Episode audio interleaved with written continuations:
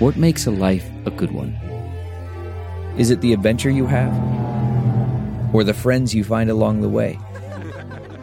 Maybe it's pursuing your passion while striving to protect, defend, and save what you believe in every single day. So what makes a life a good one? In the Coast Guard, we think it's all of the above and more. But you'll have to find out for yourself. Visit GoCoastGuard.com to learn more. Hey, Sinica listeners.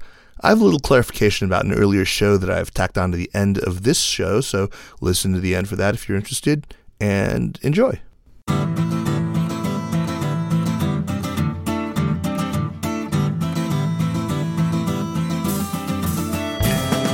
Welcome to the Sinica Podcast, a weekly discussion of current affairs in China, produced in partnership with SubChina. SubChina is simply the best way there is to keep on top of all the important news coming out of China. Our indispensable daily newsletter features a roundup of the news from hundreds of sources, plus links to the original writing on our website. Sign up for SubChina Access and you get all that and much more, with stories on everything from the Belt and Road to local entrepreneurship and innovation in China, from the travails of ethnically Chinese researchers in the U.S. in this age of creeping McCarthyism, to China's ongoing extra-legal internment of hundreds of thousands, or by some estimates over 1 million Uyghurs and other Muslims in China's Xinjiang region. We're sure you'll agree that it's a feast of business, political, and cultural news about a nation that is reshaping the world. I'm Kaiser Kuo, coming to you today from the Sinica South studio in downtown Durham, North Carolina. What do we know about how Chinese people feel toward their political leaders? What can we say about popular attitudes toward individual political figures like Xi Jinping or Wang Qishan, toward the party itself, toward local and provincial officials versus the central government, toward specific policies, or toward China's foreign relations? Obviously, without the benefit of public opinion polling, except some highly circumscribed and in most cases officially sanctioned polls, coming to any kind of rock-solid conclusions about any of this is really difficult. Our own sense of things, that's based on our on-the-ground or sometimes online observations, is pretty unreliable too. We suffer pretty badly from selection bias.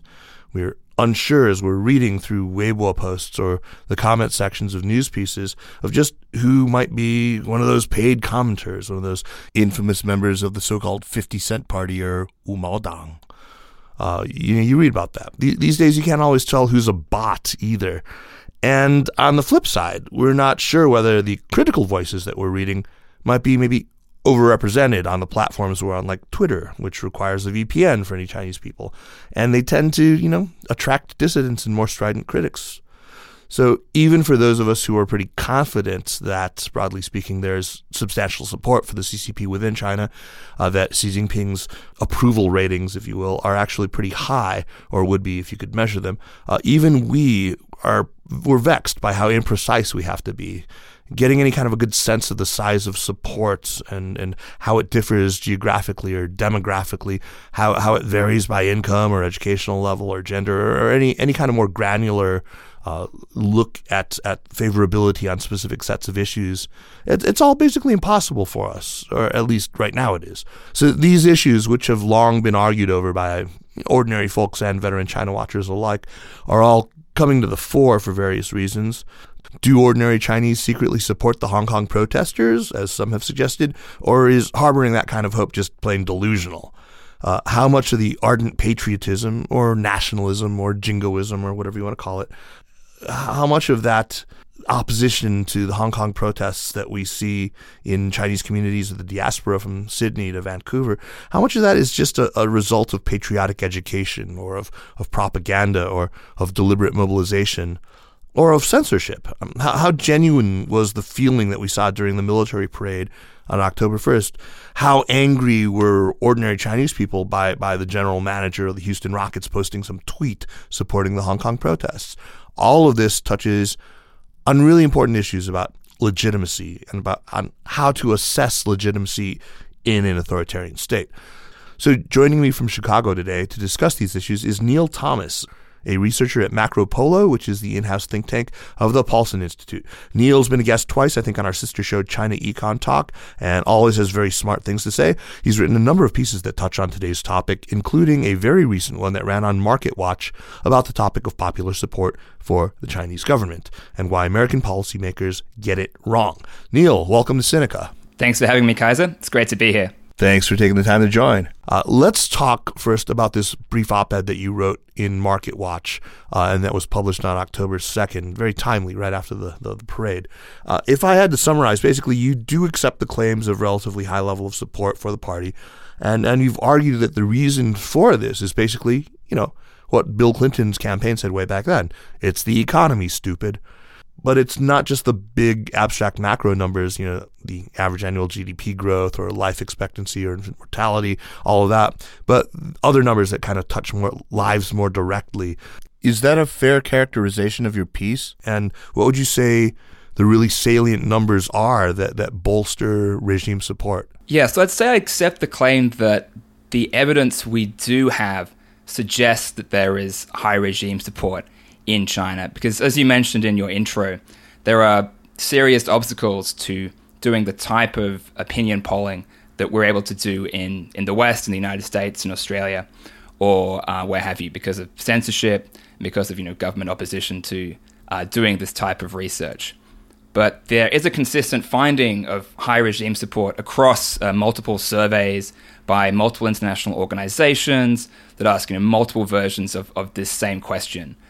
Whether that be support for the central government, for the Communist Party, for the China's political system.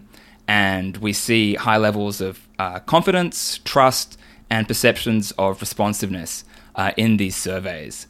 So one in particular is the Pew Global Surveys. Mm-hmm. And they've asked Chinese respondents the level of confidence they have in the Chinese leadership on three occasions before. They're not as recent as we'd probably like, but for instance, confidence in Hu Jintao was 86% in 2011, dipped a bit to 82% in 2012.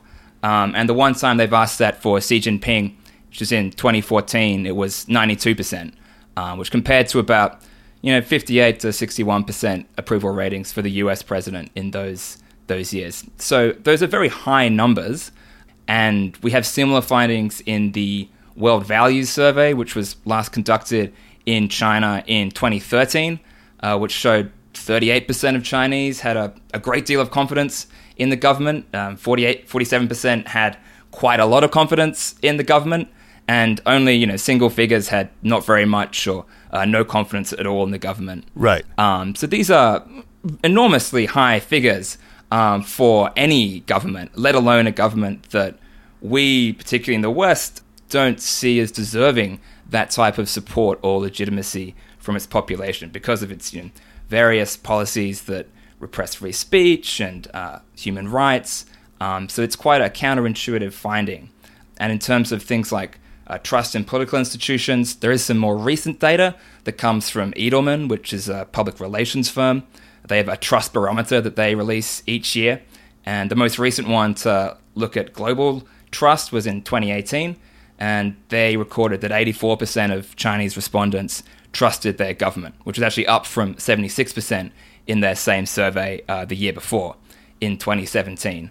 And actually, a significant majority also believed that government in China was the institution most likely to lead to a better future. And that was as compared to business and media and NGOs.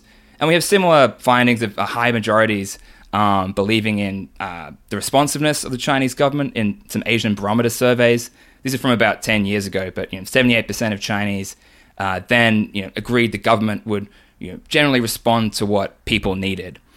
So these are consistent findings across multiple surveys done by, you know, international organizations who are, you know, at the cutting edge of public opinion research, and the findings are fairly surprising, and that is, yeah, there is a high level of regime support within China. Surprising, certainly, from the perspective of a lot of the Westerners, anyway.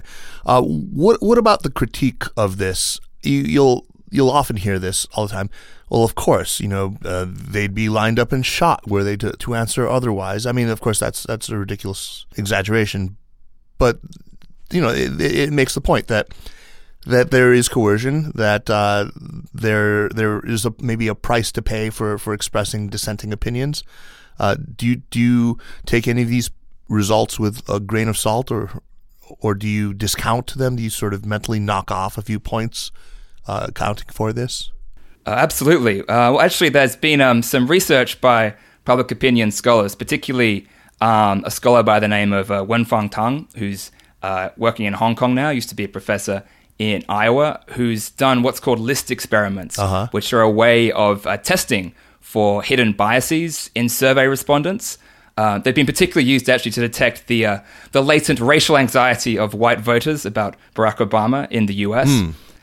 So he applied these experiments in China, and him and a couple of colleagues found that about 8 to 10% of people were disguising their unhappiness with Beijing. Okay. So if we take that finding and knock off 8 to 10% of the figures that I shared earlier, we still have very high levels of regime support, at least as expressed in these surveys. But, I mean, you're totally right that we need to, you know, be careful with interpreting this data. Sure. And it's for certain that these are, you know, reflecting the opinions of, you know, probably the majority Han population within China, and almost certainly don't represent, you know, the majority of people within minority communities like Uyghurs and Tibetans. That's right. That's the other criticism you routinely hear is that they're not polling people who are on the margins of Chinese society.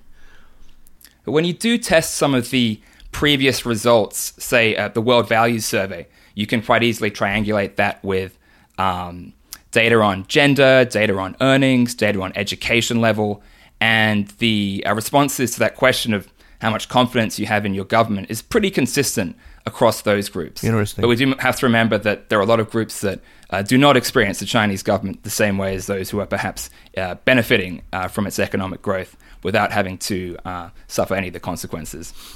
As I suggested, this all touches on the issue of legitimacy. And there are a lot of people who I think, especially here in the United States, who believe that elections are really the sine qua non of political legitimacy. And there's something about this idea of performance legitimacy that really sticks in the craw of many Americans. So leaving aside the question of whether by this measure, you know, of requiring political democracy to have anything like legitimacy, leaving aside the question of whether that would leave any legitimate states on the planet between, you know, the time of Pericles and the late 18th century, how do we assess for the authoritarian states? How do we measure, how do we establish that a state does possess what you've, and what I think everyone's taken to calling performance legitimacy? I mean, is it just the absence of large-scale, you know, rebellion or efforts to overthrow the state? And can we speak of performance legitimacy at sort of subnational levels, like, you know, as we were saying, in Xinjiang, for example? That's a very deep philosophical question, and many treatises has been written about political legitimacy.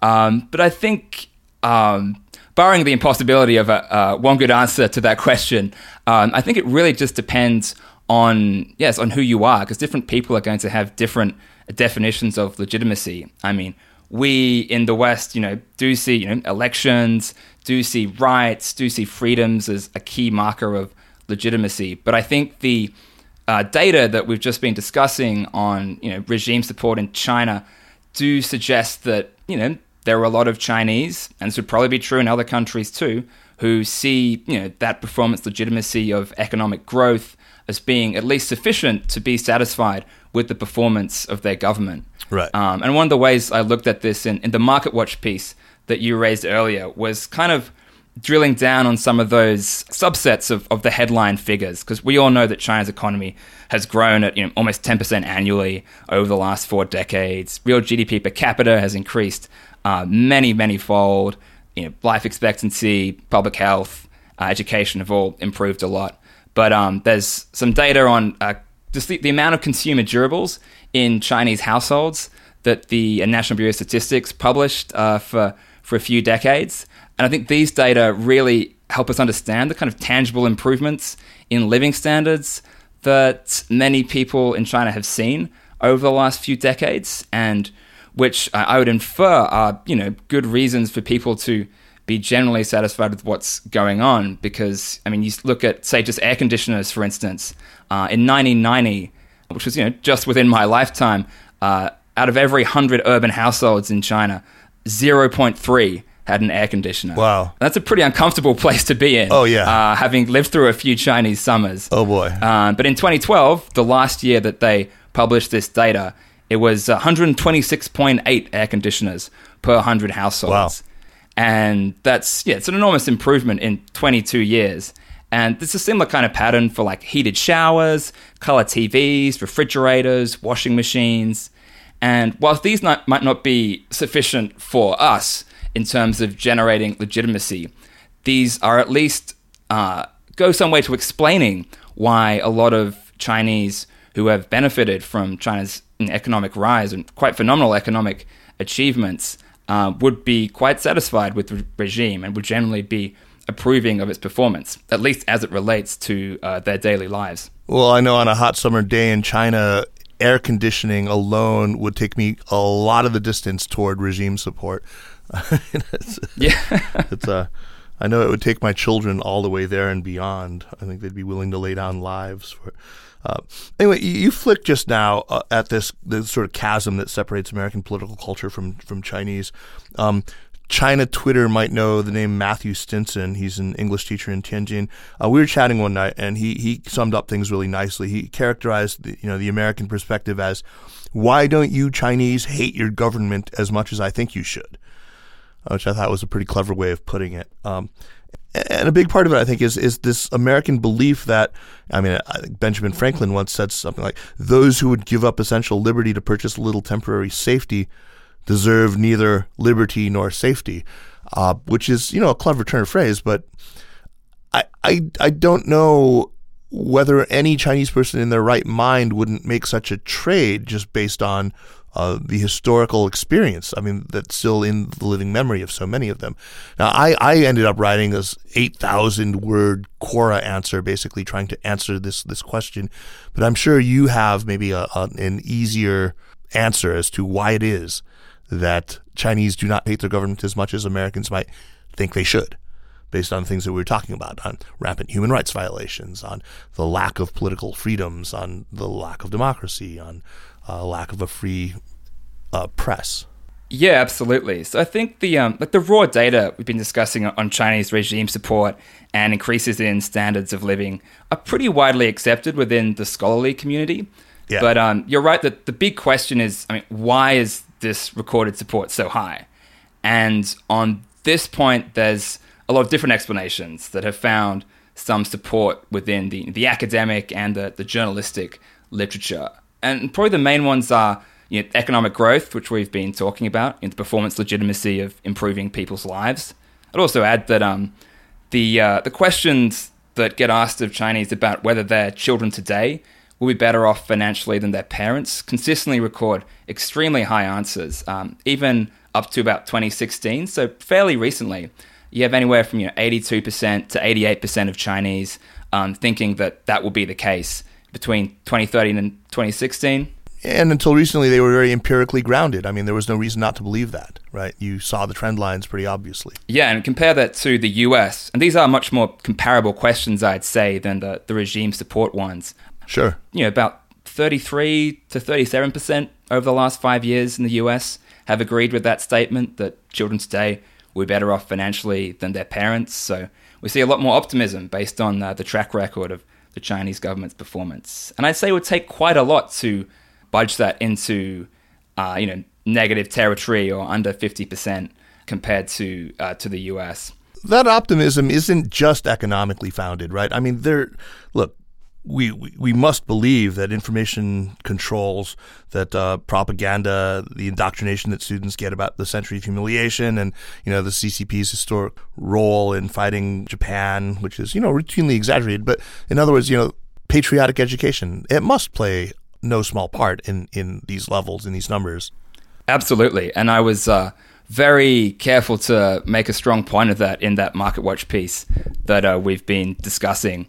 And there's absolutely no doubt that China's, very expansive system of propaganda, patriotic education, censorship, control, play a big part in shaping these views, because that's the environment that people grow up in. It's not determinative by any means. There's a wide diversity of opinion within the Chinese population, whether they're in China, in Taiwan, in Hong Kong, in Macau, in the US, anywhere else overseas.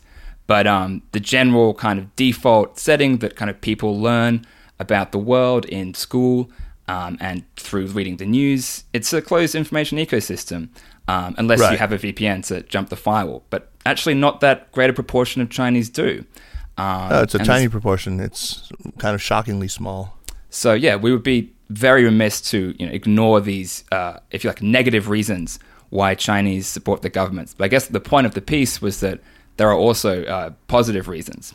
So yeah, exactly. On the 70th anniversary of the founding of the PRC, which was just a little over a week ago as we record, there was this whole flurry of discussion again about what the real attitudes of the Chinese people are. I mean, if you, Howard, to strip this away, all of this other stuff, propaganda and media controls, if you were to strip away censorship. And this was, of course, especially resonant because of what's happening in Hong Kong. It struck me as evidence for the state of discourse outside of China about this subject of the CCP's legitimacy that Ian Johnson of the New York Times published an op-ed to make the point that had this been almost any other country's national celebration, it would have been so banal a point that it wouldn't have merited attention, let alone like an op-ed in the New York Times. I mean, the claim that much of the support, some of the support from people around him in Tiananmen Square, watching the parade, watching the fireworks, was honest, heartfelt, patriotic emotion. It really says something interesting about the state of discourse about China that we have trouble believing that. And I think a lot of the difficulty with bringing in the propaganda and nationalism factors into regime support, and they're obviously very important. I don't mean to deny that. It's quite hard to measure, and it's also quite hard to separate what is government-produced nationalism from what is just natural patriotism, because there's that old George Bernard Shaw quote that this discussion reminded me of, so I pulled it up. It's the patriotism is the belief your country is superior to all other countries because you were born in it. And I think that's something that's universal. People love their country because that's where they're from. That's where their family are. That's where they grew up. That's where home is. So it's very hard to separate that, which I think you'd find in any country, from that effect created by the government. There's definitely a real part of it, but splicing those two is very difficult. But I would note that, propaganda has been an increasing focus in the last few years under Xi Jinping. So there is perhaps more of that coming to the fore in these incredibly enormous parades, and in terms of more focused propaganda, better propaganda, more resources being put into propaganda, and tighter control in the ideological sphere. Right. Another thing that you flicked at in the MarketWatch piece was this essay that was written, I think, like 20 years ago now, by Jeff Wasserstrom of UC Irvine. The title of that essay was "Big Bad China and the Good Chinese People." What is problematic to you about this distinction that we so often see people making now between the Chinese Communist Party and the people of China? I mean, I get the impulse to do this. I mean, to say I'm not against China, just against its ruling party, and to push back against the CCP's efforts to conflate these two things, which they do. They try to conflate these things, not just in Chinese people's minds, but in everyone's minds. But what's the problem in your mind with that bifurcation? So I think the problem with that bifurcation, in my mind, is that it's just not completely true. I do fully subscribe to the notion that American foreign policy should be targeting Beijing rather than Chinese people. I think that's a totally sensible thing to be pursuing in Washington. But I think if you allow that distinction to inform all of your thinking about Beijing and about the resilience of the Chinese government, then you're making a mistake, because not every Chinese person dreams of freedom the same way that Americans do. And it's a mistake to kind of impute all of our preferences and our desires onto the Chinese people. There are certainly a large number of Chinese people who do feel those things, and they should be supported. We should support them. But there is a diversity of opinion, and a lot of Chinese are patriotic and Their patriotism is one that is aligned with the CCP and the PRC, and they aren't particularly interested in becoming just like us. You've said that a lot better than I could have been, I would have been able to. But yeah, I mean, I feel exactly the same way. It also just sometimes just strikes me as positively insincere when it comes from certain people. They make this distinction, but then in practice, I see them slip all the time, and they do it themselves. They end up attacking this notional China instead of singling out this odious political party that they profess to hate. Anyway. That's. I feel it does reflect a broader point, though. It's like people really like to think in dualities. I think that's increasingly kind of defining a lot of the discourse in America and also in China. I'd add, you know, that America is good and China is evil. The reverse in Beijing. That the Chinese people want our way of life. The Chinese government is doing all it can to destroy our way of life. That, you know, if you write about China, you're either pro-China or you're anti-China, and you know, it's quite, you know, comfortable and maybe emotionally invigorating to, you know, navigate the world through these dualistic perspectives, but they're only a kind of vague representation of what's always at least a slightly more complex reality. There are obviously some issues where it's far more clear-cut sure, than others, but still, like, dualities are rarely helpful when it comes to actually making policy that gets results and improves the security of America for Washington or for China in Beijing. That's right. There was another thing in the piece that Ian wrote that leapt out at me, and that was when he was describing the people around him who were experiencing that surprisingly authentic, you know, patriotic emotion. Many of them were, as you said, they were scientists, they were intellectuals, people who had made some contribution to the state in the last 70 years. But It was, I think we've gotten to the point in our discourse again where we've come to conflate the word intellectual with the word dissident when it comes to China. If you look at who among Chinese intellectuals gets translated into English, who gets covered, who gets to write op-eds in the New York Times like Ian, it's not surprising that it skews very much in favor of critics and dissidents. If you just look at like the Chinese names who've written New York Times articles, it's, you know, Rong Xuechun and Liao Yiwu and Yu Hua and all these people who are quite, you know, strident critics. And then when you have somebody sort of on the other side, I almost suspect they're there to look deliberately ridiculous. You have, you know, Zhang Weiwei, who is just, I mean, for me, it's just embarrassing to read. You don't end up having people who I think are more sort of representative of the average kind of Chinese intellectual. But again, that hardly would merit an op-ed. I mean, you're not going to write a story with a headline that says, Tsinghua professor thinks things are basically okay, just need some tweaking on the edges. That's not going to do it. But I think intellectuals are so important to our understanding of the dynamic of Chinese politics. I mean, you know, between the pen and the sword, that's sort of the piston and the cam of Chinese, you know, of Chinese politics, and we don't understand one whole part of it. I mean, this is something I think it was Jude Blanchette who once asked me, who is a representative intellectual sort of from that milquetoast middle? Who is the David Brooks of China, as he put it? You know, that's a tough question. I don't think there's an easy answer to that, but I keep looking for him. Who's somebody who represents a kind of a bland establishment, and how do we go about trying to understand him better? I guess it's a question of what the establishment exactly is. I think there's plenty of intellectuals and academics in China who mostly publish fairly supportive things of the Chinese government, some who are very enthusiastic about the Chinese system, and increasingly so over recent years. So someone like Hu Wangang, sure, who has, you know, been someone who's really driven policy on a lot of issues. Not in a good direction.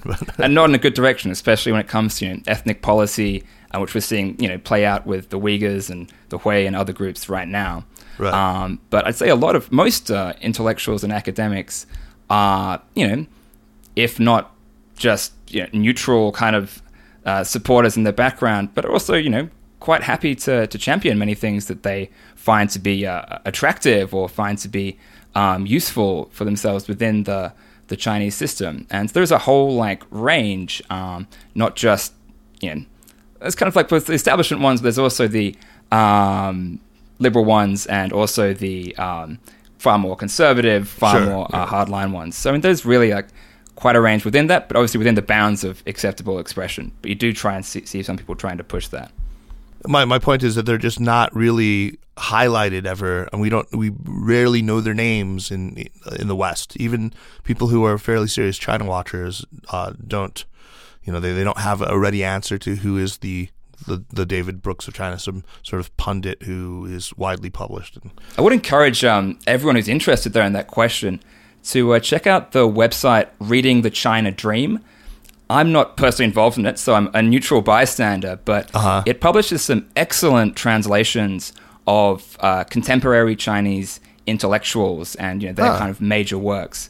It's one in particular that I was reading just recently that kind of relates to this podcast by Wang Xiaoguang, who's an emeritus professor from, I think, the Chinese University of Hong Kong.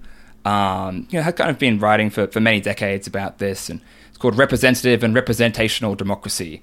And it kind of compares China's, you know, kind of mass line-inspired interaction with the people versus the electoral interaction with the people that Western governments have. And he ends up concluding that the Chinese system is better and actually allows for more participation, and, you know, uses that as an argument to justify, you know, the Beijing government and its superiority over the West. So there's a lot of essays like that and from people like him on the site. And it really is a fantastic resource if you want to read these in translation. That leads really quite naturally into what I wanted to ask you about MBLL, the message board for local leaders, or the 地方领导, 留言板.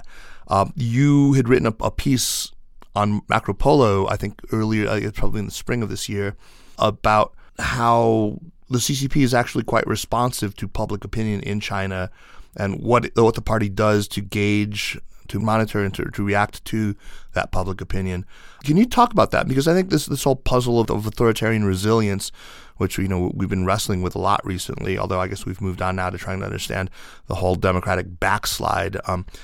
Part of that, I think, is because of this focus on public opinion that the party has really kind of taken quite seriously. Talk about that, about MBLL, the message board for local leaders. Sure, and this is all part of this idea of what public opinion is and what it means, right? We associate public opinion with, you know, popular democratic participation in elections, the opinion polls are what we use to drive coverage in presidential elections and primary elections. But I think, yeah, the point of this kind of piece and these kind of systems is that public opinion is not necessarily a force for democratic transformation, but it can actually be used by authoritarian governments to solidify their rule and to improve the governance that they can deliver to their people.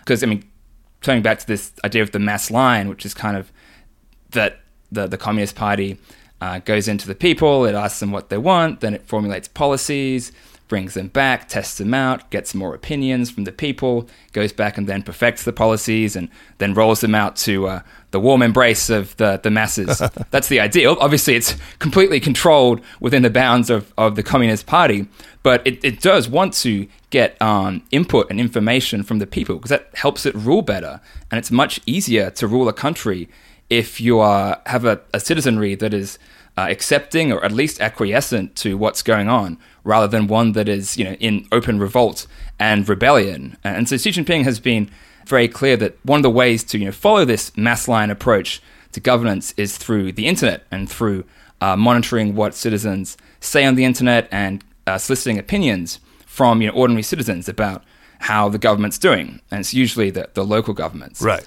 So he's kind of issued this order to get online to local governments, because that's where public opinion is and that's where this really valuable information is. Because as we all know, the Communist Party doesn't have elections with which to collect, you know, opinion on performance that way. So yes, the MBLL is a online platform run by the People's Daily Online. Mm-hmm. It's also an app. There's also a WeChat program, and it basically just lets Chinese netizens leave public messages for either provincial, city, or county governments. And then these governments can either reply to that message, and that's also public, or they can just not respond. But the platform kind of tallies all of these messages and all of these responses. And at least when I was writing the piece, I collected data up to the end of April this year. And since it started in 2006, there'd been something like 1.7 million messages, and about 66% of those had received at least a reply. That doesn't necessarily mean something was done, right? But there was an acknowledgement, and there was potential for action from that local government. And because it's all public, there is theoretically more pressure on governments to act. And I mean, perhaps an indication of it becoming more effective is that the number of messages left has been increasing dramatically over the last couple of years, and the response rate is now something like 80%, which is much higher than the overall average of 65%. Which is from 2006, right? Takes in data going back to, 2006. And so obviously, there's only a certain type of messages you can leave. If you leave a message on a sensitive political topic or calling for Xi Jinping to resign, that's definitely going to get deleted. Right. But in terms of issues like, wage arrears or outdated neighborhoods that need redoing, forced land seizures, these are all pretty common, some of the most common issues on the MBLL. Healthcare is another big issue. Yeah, you actually did a word cloud about MBLL messages. What did that seem to tell you? I remember seeing things like healthcare and chai qian and stuff like that. So the original Chinese one was actually a courtesy of the People's Daily Online itself. They very handily provided that to all their readers. Oh. And then we translated it into English, or most of it anyway. One of the things you see is that most of these complaints are from, their rural issues or their issues that are faced by, lower income urbanites. So it's kind of a way for those that aren't necessarily very enfranchised by other parts of the political system to, voice their grievances and to, connect directly to local governments who, many of which have, formal regulations about how to deal with these complaints. And, as we've seen from the statistics, many of them do at least respond. And, this has to be taken with a grain of salt, obviously, but the People's Daily claims that over 50% of the users of the MBLL were, quote, satisfied with the reply they received. So it does seem that something is happening. And there was actually scholarly research that shows that a higher number of messages left for particular localities' leaders did tend to correlate with more attention paid to welfare in government work reports, and also increased coverage of the dibao, like the kind of universal basic income for poor Chinese. So the research that's just coming out, because it's still quite a new initiative, does seem to indicate that while it may not be revolutionary, and it's certainly not leading to any kind of democratic transformation, this platform, the MBLL, is effective for the central government in at least having some kind of effect on improving the public service delivery of local governments, which is great for Beijing because that increases the legitimacy, increases the satisfaction of citizens everywhere with their government. And there's different response rates in different places, but you do kind of tend to find that there's a virtuous cycle between the quantity of responses and the quantity of messages. So when it does get started, it does seem to to start working. Interesting.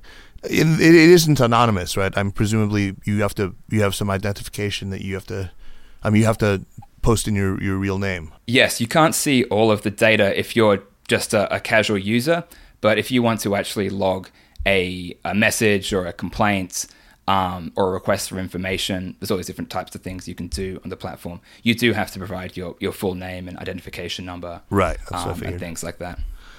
CarMax is putting peace of mind back in car shopping by putting you in the driver's seat to find a ride that's right for you. Because at CarMax, we believe you shouldn't just settle for a car. You should love your car. That's why every car we sell is CarMax certified quality, so you can be sure with upfront pricing that's the same for every customer. So don't settle. Find love at first drive and start shopping now at CarMax.com. CarMax, the way car buying should be. Neil, you've also written about the importance of anniversaries to the Chinese Communist Party, and maybe paraphrasing you here, how lacking the popular mandate that elections would confer, the party plays up its historical role as one of the big cornerstones of its political legitimacy. Can you expand on this a little bit and talk about 2019, which is just a year that was packed with a lot of these nice round anniversaries? Yeah, so 2019 really has been a big year. Obviously, the major one was the 70th anniversary of the PRC, which was got the big October the 1st military parade. Sure. But yeah, there's a whole lot more. The anniversary of Macau coming back to Chinese sovereignty is on December 20th. There's the Tiananmen anniversary, obviously, the Urumqi riots, the Falun Gong crackdown, the Belgrade bombing. Yep, the Belgrade bombing. There's a lot going on. Perhaps a little... Of course, May 4th. Yep, May 4th, obviously, a huge one. And yeah, I mean, anniversaries are important, at least in my reading, precisely because the government, the Chinese Communist Party, makes them important. And it goes to this question of legitimacy and the role of propaganda as well that we were talking about before. And if you read, the Chinese Constitution... the party constitution, history is a big part of the official legitimation of the regime.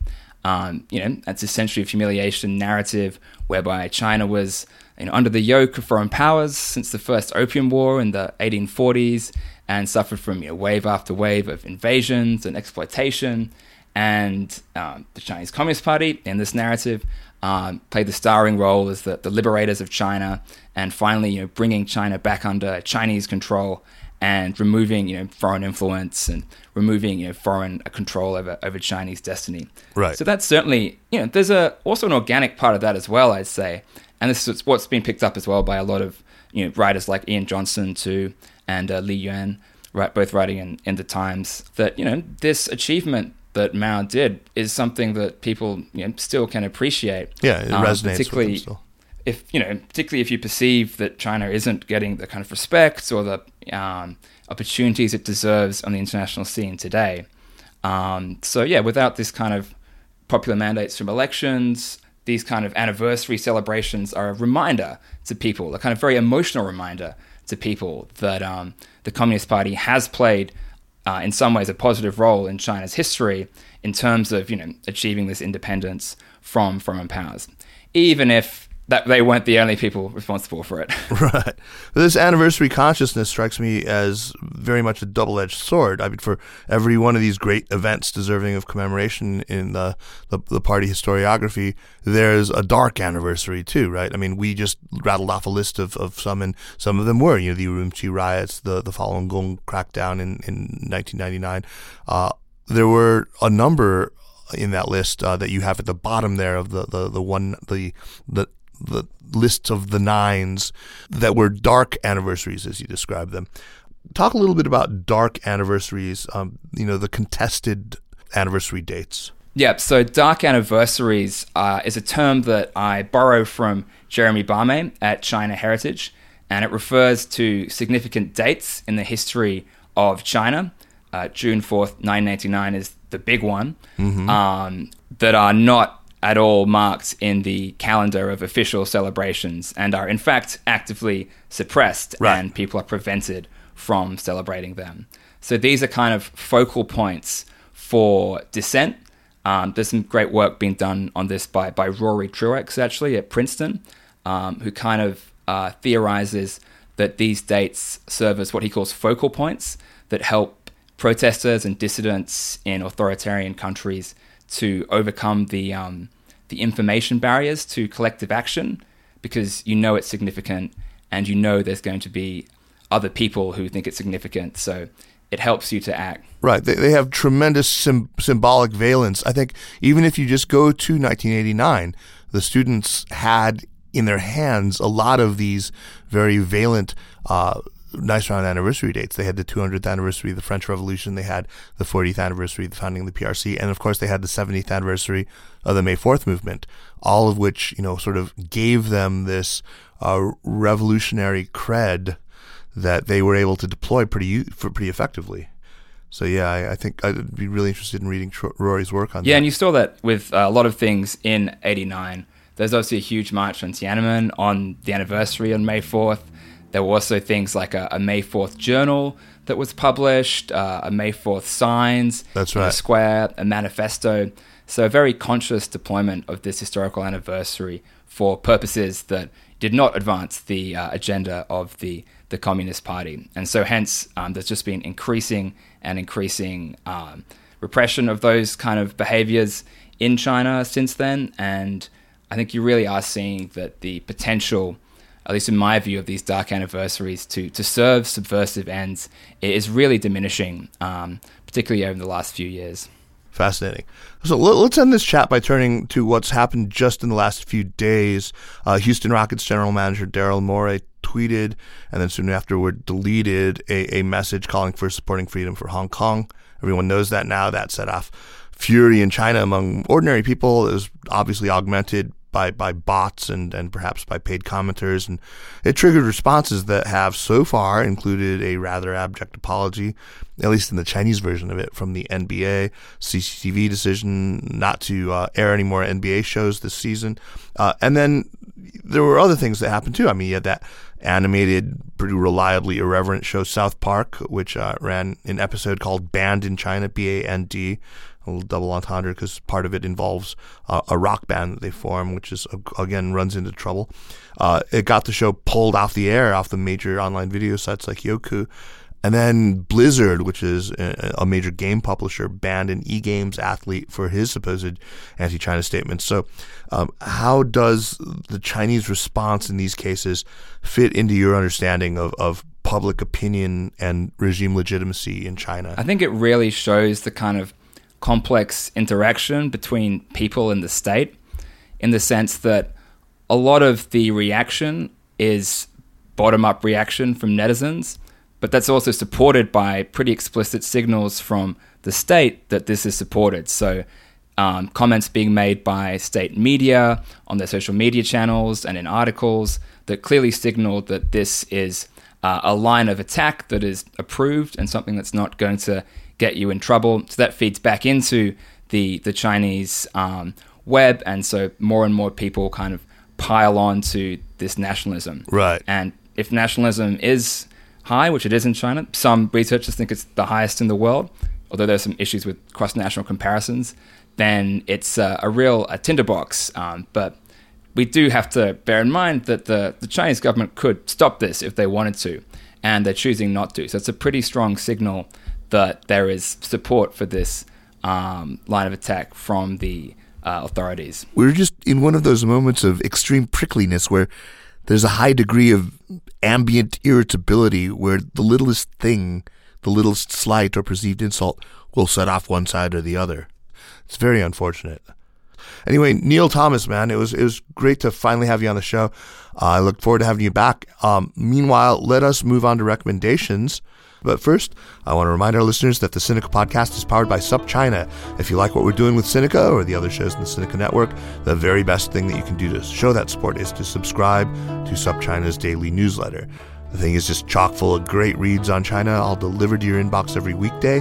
Jeremy, Lucas, Xiaoyun, the whole team, they work their butts off to bring you this amazing product, and it is just terrific value for money. So sign up, spread the word, and I also want to make sure you are all subscribed to our latest show, Strangers in China. If you haven't heard episode 2, that's been my favorite. It's just terrific. You're going to really dig it. Anyway, on to recommendations. Neil, what do you have for us? I'd like to first do a little bit of log rolling and say that MacroPolo is currently hiring. We're looking for a research fellow focused on tech and economics in China. Oh, great. So if you're interested in working for us, check out the website, macropolo.org, and you'll be able to find the details. But my recommendation is an article in the latest China Leadership Monitor by a scholar called Ryan Manuel, called Twists in the Belt and Road. Full disclosure, he's a former boss of mine, but he plows through immense volumes of Chinese policy documents to piece together how the institutions of Chinese governance work. And he has some amazing kind of graphical breakdowns of the authority relationships between different parts of the Chinese bureaucracy that are responsible for the Belt and Road.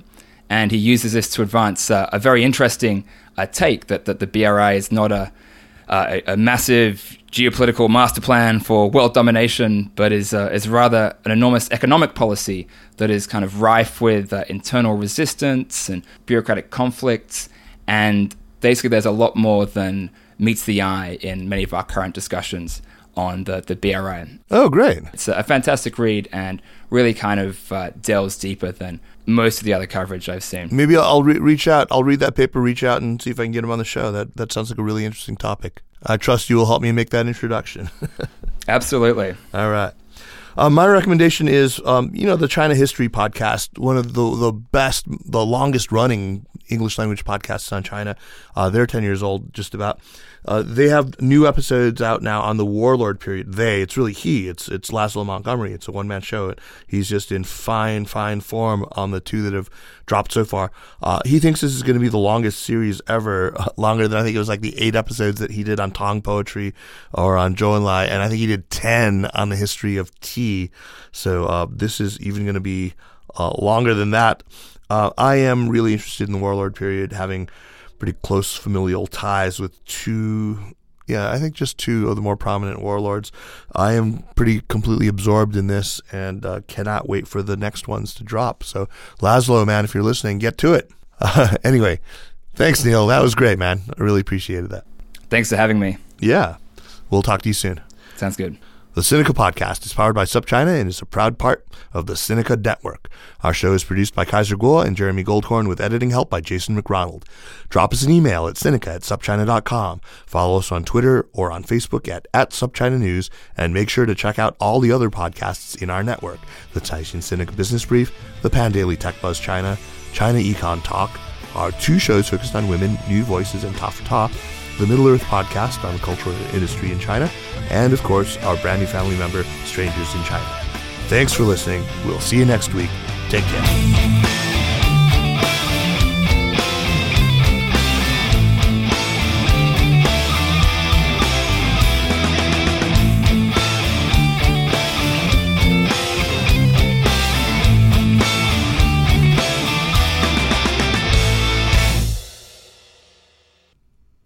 Hey again.